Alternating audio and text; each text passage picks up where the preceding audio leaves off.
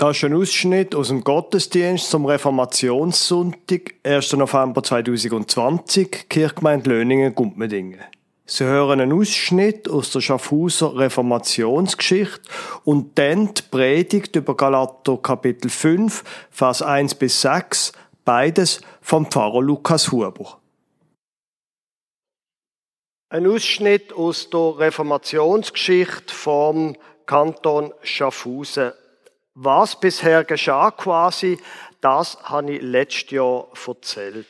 Der Sebastian Hofmeister ist in der Unterstadt in Schaffhausen geboren worden, wahrscheinlich 1494. Ich habe erst jetzt, wo ich für heute nochmal vorbereitet habe, gemerkt, dass sein Geburtsdatum offenbar umstritten ist durch das große Kirchenbuch, Geschichtsbuch der Wipf sagt, er sei geboren 1476, aber offenbar ist das erst 1494 gewesen. Wie auch immer. Der Hofmeister wird Franziskaner Mönch. Die Franziskaner oder Barfüßer, wie man sie auch genannt haben, die sind in Schaffhausen sehr beliebt gewesen. Im Unterschied zu den Benediktinerinnen im Kloster Allerheiligen. Die Benediktiner, sie sind vor allem für sich haben vor allem für sich geschaut, sind für sich gesehen, während die Barfüßer, die Franziskaner, die haben sich um die Leute gekümmert. Die haben sich gesorgt um sie und darum sind sie sehr beliebt in Schaffhausen. Der Hofmeister wird also Mönch und bekommt, geht dann nach Paris, bekommt dort eine super Ausbildung, eine theologische Ausbildung. Mit 26 Jahren wird er Doktor von der Theologie. Er kehrt dann nach seiner, nach seiner Ausbildung nach Zürich zurück und befreundet sich dort mit dem Huldrich Zwingli. Das allerdings passt dem Orden nicht so richtig und sie schicken ihn drum an Bischofssitz nach Konstanz. Und das Bistum Konstanz ist ein riesiges Bistum gewesen. 17.000 Priester hat der Bischof von Konstanz beschäftigt. Und dort, was er dort sieht, der Hofmeister, an dem mächtigen Ort, das gefällt ihm überhaupt nicht. Es braucht dringend Reformen, kommt er zum Schluss. Wird dann nach Luzern versetzt, in ein sehr, sehr katholisches Gebiet, wieder mit Absicht. Und dort ähm, predigt er und schafft er und schafft sich bald auch finden weil er eben nur aus der Bibel predigt, weil er die Heiligen nicht anruft und die Mutter Gottes auch nicht. Muss dann gehen von Luzern und kommt zurück nach Schaffhausen. 1522 mit 28 Jahren. In Schaffhausen kommt es auch bald zur Spaltungen. Der kleine Rot von Schaffhausen, das sind 26 Mitglieder, sind Konservative. Der große Rot, 84 Mitglieder, sind progressiv, also offen gegenüber den Reformationsbestrebungen.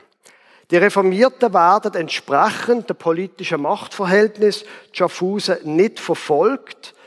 Der alte Glaube allerdings wird auch nicht verboten. Das Ganze hat auch eine politische Seite. Im Kanton Schaffhausen steht man wie eine Art eingeklemmt zwischen dem Norden, zwischen dem Bistum Konstanz, wo schwer katholisch ist, ja noch heute katholisches Gebiet, und dem Süden, im Kanton Zürich, wo streng reformiert ist. Ja, und wenn es hart auf hart kommt, auf wen kann man denn vertrauen, wenn es auch politisch einmal würde eskalieren? Kann man auf einen Orden vertrauen? Ist die Eidgenossenschaft wirklich vertrauenswürdig? Das Ganze hat also auch eine politische Seite. In dieser Zeit fallen Unruhe auch von der Landschaft im Kanton Schaffhausen, wo sich die Leute begeistern für die neuen Ideen. Natürlich nicht zuletzt, weil die Reformatoren von der Freiheit eines Christenmenschen redet. Freiheit, natürlich das sieht ein Klettgauer Bauer sehr schnell ein, vor allem dann, wenn er Leibeigener ist. Freiheit, das wollen wir. Das ist super. Da liegt auch politischer Sprengstoff drin. Löningen, Gumpmedingen, Beringen und so weiter, das Klecki, sind ganz reformationsfreundlich und tatsächlich im Jahr 1525 bekommen sie mehr Freiheit. Allerdings nicht ganz so viel, wie sie gern gehabt hätten.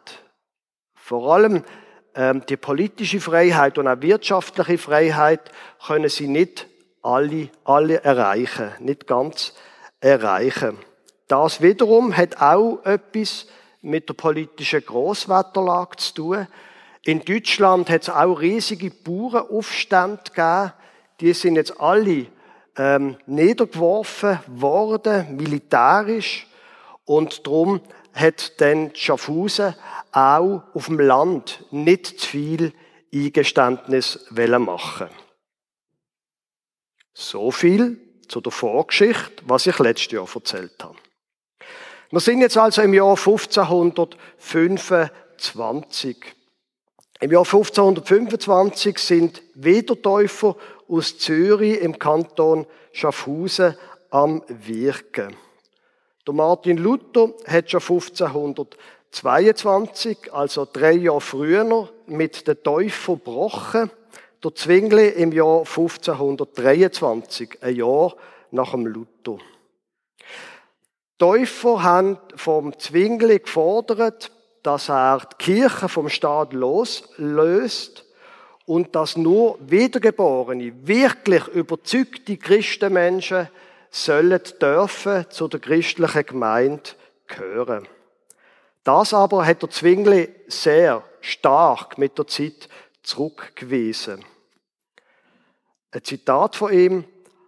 Habend Geduld mit den schwachen und kranken Schäflein, die auch noch in den Schafstall Christi gehören, sondert euch vielmehr ab von den Werken der Finsternis.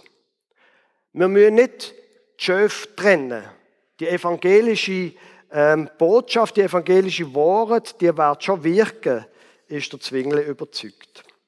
Dazu ist noch gekommen, der Zwingli hat zwar Bilder abgeschafft. In der zweiten Zürcher Disputation ist das, be, ist das beschlossen worden, dass man ähm, Bilder aus der Kirche räumt, aber ein Bildersturm hat auch auf keinen Fall Welle, dass man die Sachen rausrisst, kaputt macht und verbrennt. Das alles ist der Täufer zu wenig weit gegangen. Es ist auch zu wenig schnell gegangen. Für sie sind alle überlieferten Gebrüche und staatlichen Ordnungen unchristlich. Abgesehen davon sind auch die Kindertaufe unbiblisch. Täufer, wie man sie heute nennt, übrigens, Täufer, ähm, ist, für sie ist die Frage von der Kindertaufe am Anfang eigentlich untergeordnet gewesen. Es sind um andere Anliegen gegangen, Reform in der Gesellschaft, Reform auch in der Kirche. Die Kindertaufe ist ein eher untergeordneter Punkt gewesen, aber immer, je länger das es gegangen ist, umso stärker ist das zu einem Unterscheidungsmerkmal geworden und heute nennt man die Kreis Täufer. Dabei ist ihnen nicht nur um Taufe gegangen, sondern sie haben auch ganz viele andere Forderungen gehabt. Der Zwingli hat dargelegt, wie wichtig die Kindertaufe ist. Der Rot von Zürich hat die Kindertaufe befohlen durch ein Mandat im Januar 1525 und gleichzeitig hat der Rot in Zürich auch Privatversammlungen verboten. Ähm, ein paar von denen sogenannten Täufer, der Felix Manz und der Konrad Grebel, die haben so wie eine Art, hm, wie soll ich sagen, private Bibelschule oder so etwas äh, aufgebaut, wo Menschen haben können sich schulen lassen, um dann selber im Namen von Gott wirken. Das ist jetzt verboten worden. Der Zwingli hat auch einige von diesen Täufer in Hexenturm sperren und hat Täuferprediger aus dem Zürcher Gebiet verbannt. Der Anführer von der Zürcher Täufer, der Konrad Grebel, ist gegangen. Und er ist nach Schaffhausen gekommen. Er ist ein Rotsherrensohn aus Zürich Er hat gleichzeitig mit dem Hofmeister in Paris studiert und seine Schwester ist mit einem Schaffhauser verheiratet gesehen, also fremd ist ihm die Gegend hier im Norden nicht gewesen. Vom Januar bis zum März 1525 ist der Gräbel in Schaffhausen geblieben. Er hat auch Verbindungen gehabt in dieser Zeit zum deutschen Wiedertäuferführer Thomas Münzer. Der ist ein paar Monate vorher im, gegen Ende 1524 im Klecki unterwegs gewesen und im Hegau. Unter anderem ist er auch in Schlatten im Klecki. Und da, durch Münzer, das ist jetzt wirklich ein radikaler Täufer gewesen, wo zum Beispiel gesagt hat, die christliche Gemeinde, die sich trennen vom Staat, dort gilt nur das Gesetz von Christus und vor allem dort herrscht oder muss Gütergemeinschaft herrschen. Also das, was dann später in einem ganz anderen Kontext im Sozialismus dann gekommen ist, dass man das Privateigentum abschafft, hat durch Münzer schon damals gesagt, einfach mit einem ganz anderen Anliegen als der Sozialismus später. Auf jeden Fall ist er ein sehr radikaler Täufer. Zwei Zürcher Täufer, der Wilhelm Räubli und der Johann Brötli, sind auch vertrieben worden im Januar 1525 und die beiden sind nach Hallau gegangen. Dort haben sie nach dem Gottesdienst, wo von der offiziellen Kirche organisiert war, nach dem Gottesdienst haben sie in Hallau zu den Leuten geredet. Sie haben dort ihre eigene Botschaft platzieren und haben gehofft, sie können Menschen für sich gewinnen. Sie haben auch Kontakt gesucht zum Hofmeister und haben gehofft, dass sie ihn auf seine Seite ziehen können. Der Hofmeister teilt einige Anliegen von den Täufern, aber in der Sache von der Kindertaufe entscheidet er sich schließlich nicht für Täufer, sondern für der Zwingli. Der Rot in Schaffhausen will denn der Wilhelm Räuble und der Johann Brötle festnehmen, aber die Hallauer, wie könnte es auch anders sein, verteidigen die beiden, sodass der Rot nicht an sein Ziel kommt. Ende April 1525, also wir sind immer noch im gleichen Jahr, sagt der Hofmeister in einem zürcherischen Täuferprozess aus, wie er unter Druck gestanden sei von den Täufer und dass er sich aber nicht habe überzeugen lassen. Täufer überhaupt haben, sind mit einem unglaublichen Selbstbewusstsein auftreten. Sie haben davon erzählt, dass sie Offenbarungen von Gott bekommen haben, Sie haben behauptet, dass man nach der Erwachsenen-Taufe, nach der Wiedertaufe, könne vollkommen leben, also sündlos könne leben. Sie haben Brief geschrieben, wo, wo ganz so tönt haben wie die Brief von Paulus. Also mit einem unglaublichen Selbstbewusstsein sind sie auftreten. Sie haben aber, und das hat sie auch gefährlich gemacht, sie haben die Todesstrafe abgelehnt unter Kriegsdienst. Und damit sind sie natürlich auch eine Gefahr für den Staat gewesen. Der Hofmeister hat sich mit ihnen auseinandergesetzt, hat sich nicht überzeugt, aber schon allein, dass er mit ihnen geredet hat, hat ihn im Rot verdächtig gemacht.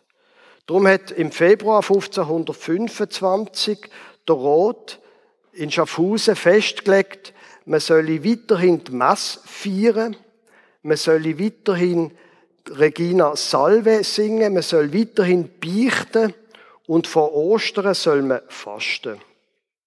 Und dann schreibt der Rot, wenn der Leutpriester, gemeint ist der Hofmeister, wenn er die, wenn er die Messe nicht wird anständig lesen, dann soll man ihn halt ersetzen mit jemand anderem, besserem. Das ist für Schaffhausen und für der Hofmeister, für die Reformation in Schaffhausen der Hofmeister ein enormer Rückschritt gewesen. Vom Salve Regina hat man sich in Zürich schon fünf Jahre früher, noch 1520, losgesagt. Und Schaffhausen hat doch der Zürcher gesagt, man sei reformiert, wie sie auch. Aber plötzlich hat sich Schaffhausen von Zürich abgewendet. Nochmal, es hat auch eine politische Seite gehabt. Im Norden ist, der katholische Glaube immer stärker geworden. Am Pfingsten dann, im Jahr 1525, ist etwas passiert, wo die Situation noch zusätzlich verkompliziert hat.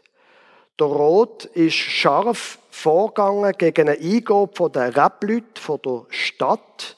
Die sind im Verbund mit denen von Buchtalen und Beringen und mit anderen Zünften.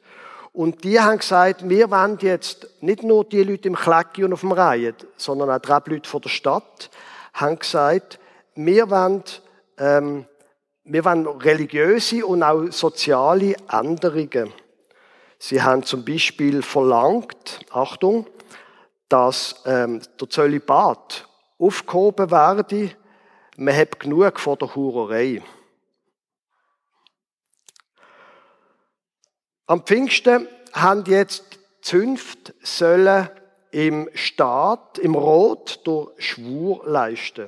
Aber die Zunft der Rebleute hat den Schwur verweigert, bis man ihnen würde eine Antwort geben auf ihre Eingabe. Man hat dann vom Rot aus der Zunft vor versprochen, dass man vorwärts machen auch mit dem Entfernen den Bilder, hat aber gar nichts gemacht. Anfangs August hat man beschlossen, dass die Rebleute nicht mehr dürfen im Grossen Rot sitzen, bis sie den Schwur geleistet haben. Denn oder das hat dann im Fass der Boden ausgeschlagen und es ist zu einem spontanen Aufstand gekommen. Auf dem Herrenacker haben sich ungefähr 500 Altgläubige versammelt und sind bewaffnet mit dem, was man halt gerade hat, bewaffnet gegen das Kloster Baumgarten gezogen. Dort haben sich ungefähr 100 Rebleute verschanzt. Und die Situation ist immer heißer geworden. Bis dann im letzten Moment merkwürdigerweise offensichtlich wichtige Leute, angesehene Leute aus Basel und Rottweil gekommen sind. Die haben eigentlich mit dem gar nichts zu tun gehabt, sind eigentlich an einer Hochzeit Schaffhausen gewesen, aber die haben den Eindruck gehabt, man dürfte doch die Leute hier nicht aufeinander losgehen. Sie haben die Rebleute motiviert dazu, sich zu ergeben. Und sie haben bei den Rebleuten die Hoffnung erweckt, dass die Regierung ihnen schon werde entgegenkommen. Und sie ergänzen sich tatsächlich und die Regierung wird auch die Rebleute gehen lassen. Nur der Zunftmeister Klaus Heinemann, da wollen wir jetzt einfach herrichten. Als Zeichen, dass es so nicht geht. Da allerdings, der Heinemann, ist schon geflüchtet. Also hat man ihn nicht mehr können packen man hat dann halt gefunden, gut, dann tun wir halt einfach seine Familie verbannen, wenn er schon weg ist. Und ähm, wenn wir schon dran sind am Aufräumen, dann tun die Bürger, die nicht gegen die Rebleute wollen kämpfen, die tun wir mit starken und hohen Bussen bestrafen. Überhaupt hat der Rot jetzt aufräumen, hat das Übel an der Wurzel packen der kleine Roth hat dem Sebastian Hofmeister das Predigen verboten und am 10. August 1525 hat der Roth im Hofmeister befohlen, er müsse nach Basel gehen und sich dort von der Universität und vom Staat, vom, vom Staat Basel, also von der Regierung von Basel, beurteilen. Er dürfe nur zurückkommen, wenn er in Basel könnte einen Brief erwirken, wo mit dem Universitäts- und mit dem Staatssiegel versehen ist. Ein Brief, wo drinnen steht, dass das, was der Hofmeister lehrt, unbedenklich sei und gut. Und er muss den Brief innerhalb von zwei Tagen erwirken. Wenn er spätestens in zwei Tagen zurückkommt, müssen den Brief dabei haben. Er muss aber drei Meilen außerhalb der Stadt bleiben und muss dort auf die Reaktion vom Rot auf den Brief warten. Also faktisch hat das bedeutet, der Hofmeister hat einen Tag gehabt, um nach Basel zu reisen. Jetzt muss man sich das vorstellen, dass es damals keine Auto gegeben hat. Man hat ihm zwar ein Ross zur Verfügung gestellt, aber 100 Kilometer in einem Tag. Der Hofmeister ist sicher ein guter Ritter gewesen, allerdings nicht so gesund. 100 Kilometer in einem Tag, man muss sich das einmal vorstellen. Aber trotzdem hat sich der Hofmeister gesagt, Basel, das tönt nicht schlecht. Dort gilt ja seit dem Sommer 1523, also seit zwei Jahren, in Basel gilt die Norm, dass man nichts anderes verkünden als die bloße, lautere Wahrheit der Heiligen Schrift. Also hat er sich aufgemacht und ist in einem Tag nach Basel geritten. Allerdings, in Basel ist die Situation nicht viel einfacher gewesen als Schaffhausen. Es hat in Basel große, zu dieser Zeit große religiöse Unruhe gegeben. Die Katholiken haben sich langsam wieder formiert und haben mächtig Opposition gemacht gegen den Ökolompat, der ähm, Reformator von Basel, und auch mächtige Opposition gegen die anderen reformiert Gesinnten. Der Roth hat den Brief vom erschöpften Hofmeister gelesen, hat aber beschlossen, man will sehr wohl einen Brief schreiben nach Schaffhausen. Aber der Inhalt von diesem Brief war, löset ihr eure Probleme gefälligst selber. Das sind eure Probleme. Und der Hofmeister hat man weggeschickt. Beziehungsweise, er hat müssen einen heiligen Eid schwören, dass er in Zukunft werde Basel vermeiden. Mit anderen Worten, man hat ihn verbannt. Der Hofmeister ist jetzt wieder nach Osten geritten, aber nur bis Waldshut. Von dort aus hat er den Herren von Schaffhausen das Ross zurückgeschickt, wo sie ihm zur Verfügung gestellt haben. Und einen Brief hat er, hat er mitgegeben. In diesem Brief hat er geschrieben, er hat nichts erreicht in Basel. Was denn jetzt der Rot will machen mit ihm? Bitte. Er bekommt keine Antwort von Schaffhausen. Und wenn er es nicht mehr aushaltet, wandert er von, ähm, von Waldshut nach Westen. In Beringen haltet er an. Näher darf er nicht mehr kommen, weil er sonst näher als drei Kilometer vom Stadtgebiet von, von Schaffhausen wäre. Er bleibt in Beringen und schreibt einen weiteren Brief nach Schaffhausen. In Basel haben sie ihn nicht anständig behandelt. Er kann nichts dafür, dass er kein positives Zeugnis erreicht habe. Und er will aber sehr gern im Rot von Schaffhausen Red und Antwort stehen. Er hat nichts zu verbergen. Der Rat von Schaffhausen allerdings verwehrt ihm das rechtliche Gehör und verbannt der Hofmeister definitiv. Im Fall vom Hofmeister ist die Verbannung doppelt hart gewesen, weil er hat ja in der Hoffnung, es wird gut rauskommen, er hat doch vor der Reise nach Basel müssen schwören, er werde drei, drei Meilen von Schaffhausen wegbleiben. Also nicht nur, dass der Rot ihn verbannt hat, sondern er selber hat es auch geschworen. Das heißt, falls er jetzt also werde nach Schaffhausen kommen, müsste nicht nur jeder ihn der Polizei ausliefern, weil er eben verbannt war, sondern er würde sich auch des Meineids schuldig machen, weil er eben geschworen hat, nicht mehr zu kommen. Sprich, würde er wieder zurück nach Schaffhausen, wäre er des sicheren Todes ausgeliefert. Keine Chance. Das ist auch das letzte Mal gewesen, bevor er nach Basel gegangen ist, dass der Hofmeister je Schaffhausen war. Er, der, der aufgewachsen ist, Schaffhausen, Und wie die ganze Geschichte weitergeht, erzähle ich dann nächstes Jahr. Liebe Gemeinde, der Predigtext steht im Galaterbrief im Kapitel 5. Zur Freiheit hat uns Christus befreit. So steht nun fest und lasst euch nicht wieder das Joch der Knechtschaft auflegen. Siehe, ich, Paulus, sage euch, wenn ihr euch beschneiden lasst, so wird euch Christus nichts nützen. Ich bezeuge abermals einem jeden, der sich beschneiden lässt, dass er das ganze Gesetz zu tun schuldig ist. Ihr habt Christus verloren, die ihr durch das Gesetz gerecht werden wollt. Aus der Gnade seid ihr herausgefallen. Denn wir warten im Geist durch den Glauben auf die Gerechtigkeit, auf die wir hoffen. Denn in Christus Jesus gilt weder Beschneidung noch Unbeschnittensein etwas, sondern der Glaube, der durch die Liebe tätig ist.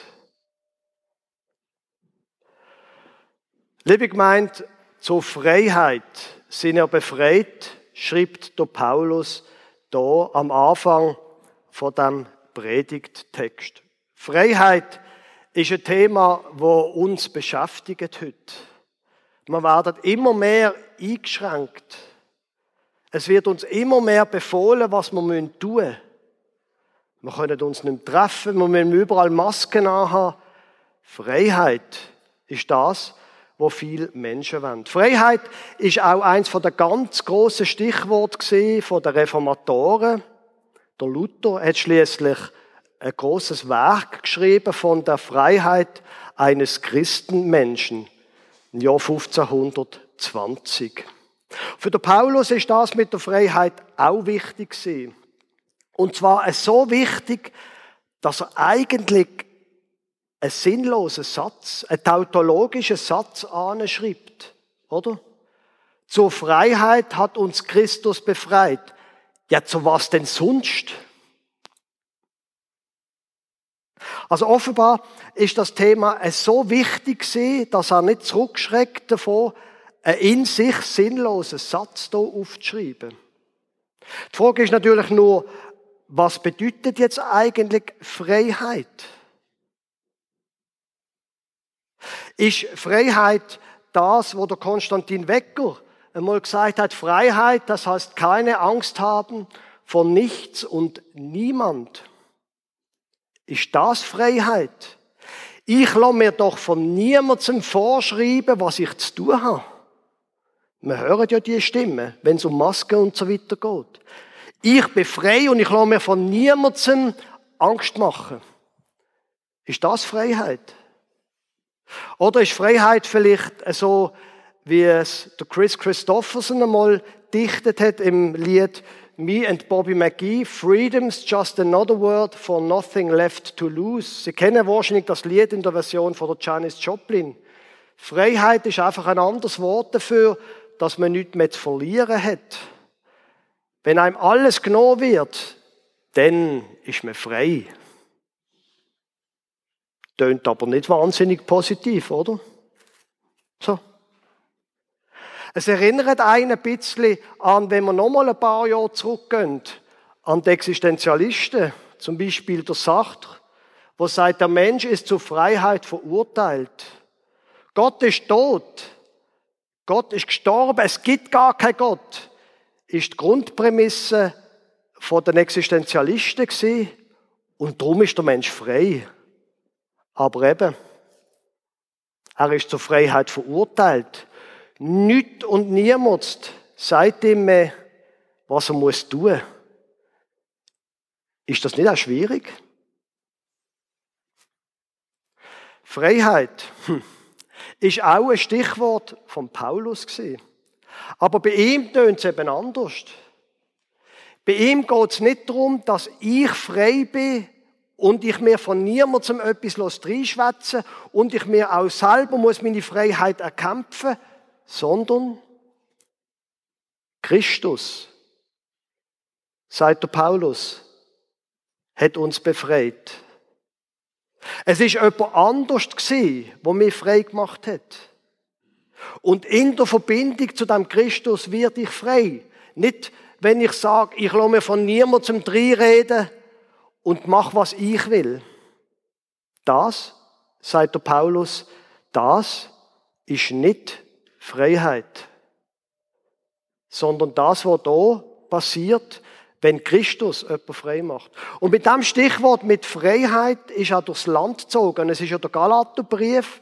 Und in Galatien, dort haben vor allem Menschen gelebt, die nicht aus dem jüdischen Kontext gekommen sind, sondern aus einem griechischen Kontext mit vielen Göttern. Und die vielen Götter, das hat bedeutet, man muss irgendwie schauen, dass man alle Götter kann so ein bisschen, ähm, kann so ein bisschen im Frieden behalten mit ihnen, dass man sie alle kann besänftigen Wenn man die Schwierigkeit hatte, hat man zu dem Gott müssen eine Wallfahrt machen. Oder wenn man etwas anderes hatte, zu selben Gott hat man müssen ähm, beten oder opfern. Man hat in konstanter Angst gelebt davor, dass irgendeiner von diesen vielen Göttern verrückt ist auf einen. Und der Paulus ist angegangen und gesagt, lasst mal, das mit den vielen Göttern, das ist Quatsch. Es gibt nur ein Gott.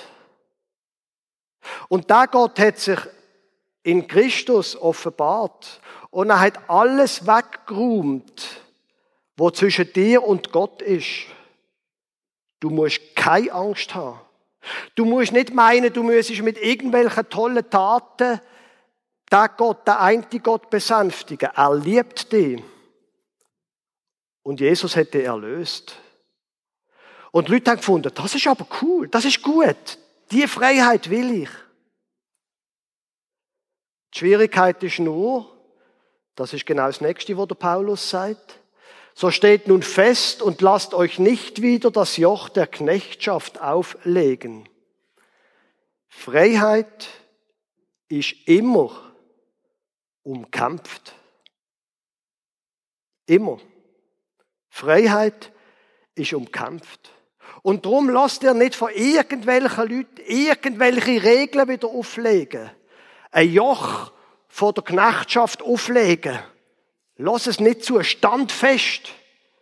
Lass dir nicht das Joch von der Knechtschaft auflegen. Und interessant an diesem Satz finde ich das Wort wo der Luther mit auflegen übersetzt hat. Enecho. Im Passiven, oder lasst ihr es nicht auflegen, heißt, jemand Fremds kommt und tut dir eine Last auflegen. Nämlich mit religiösen Regeln, mit irgendwelchen Sachen, wo man muss machen, zum Gott gnädig stimmen. Das ist etwas, was von außen kommt.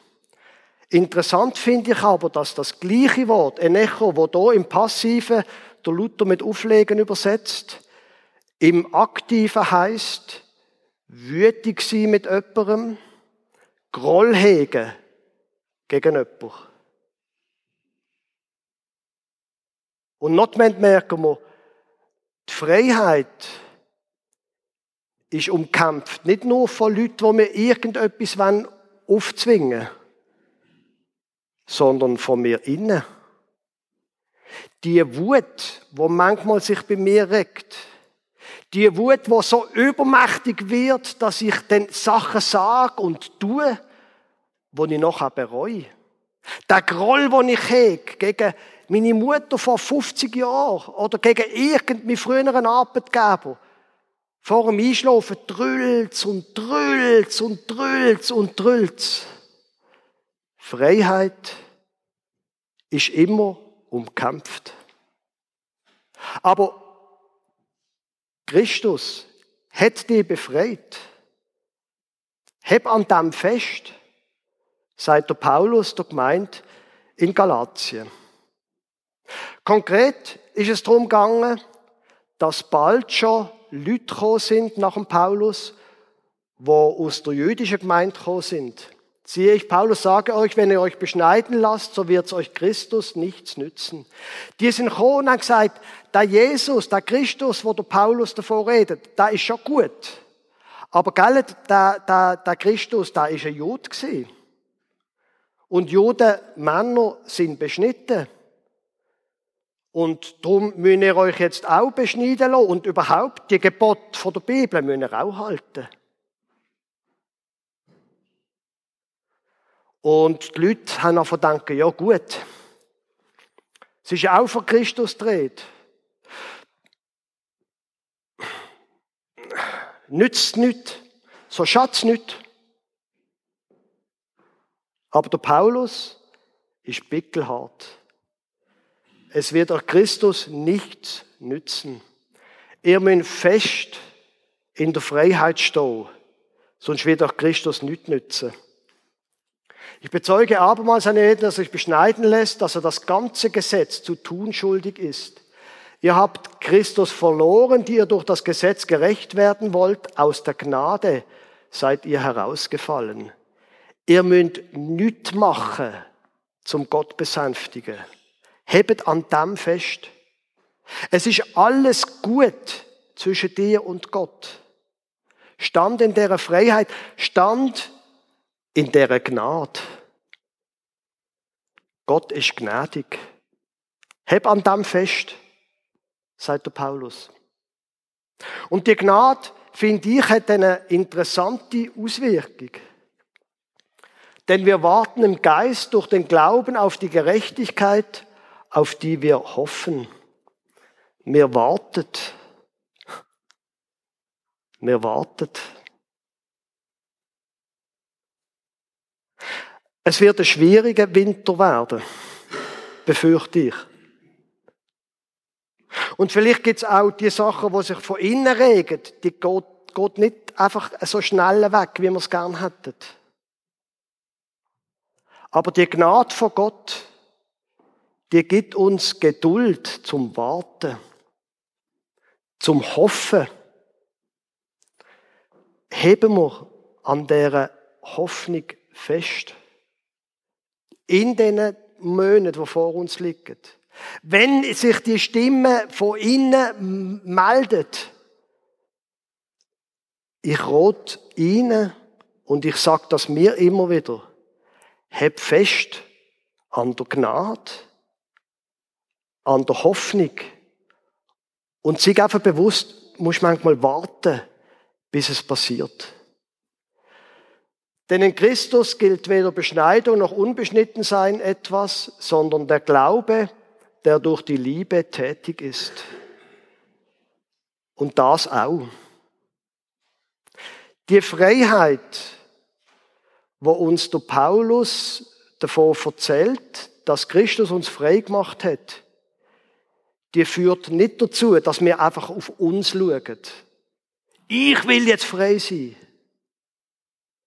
Sondern sie führt dazu, dass wir nochmal neu überlegen, der Glaube, der durch die Liebe tätig ist, wer braucht meine Liebe? Zu wem muss ich angehen. Und vielleicht ist angehen jetzt zur Zeit nicht so eine gute Idee. Aber glauben Sie das mit der sozialen Distanz nicht. Glauben Sie es einfach nicht. Es geht um körperlichen Abstand, nicht um soziale Distanz. Wer braucht deine Liebe? Wem solltest du anlüten? Wenn es sinnvoll ist, auch wieder mal abmachen, zu einem Spaziergang vielleicht, wo man Abstand haben kann. Wer braucht deine Liebe? Das, wenn der Paulus recht hat, ist das, was uns Freiheit gibt. Dass wir zueinander schauen. In der Liebe, wo er uns gibt. Amen.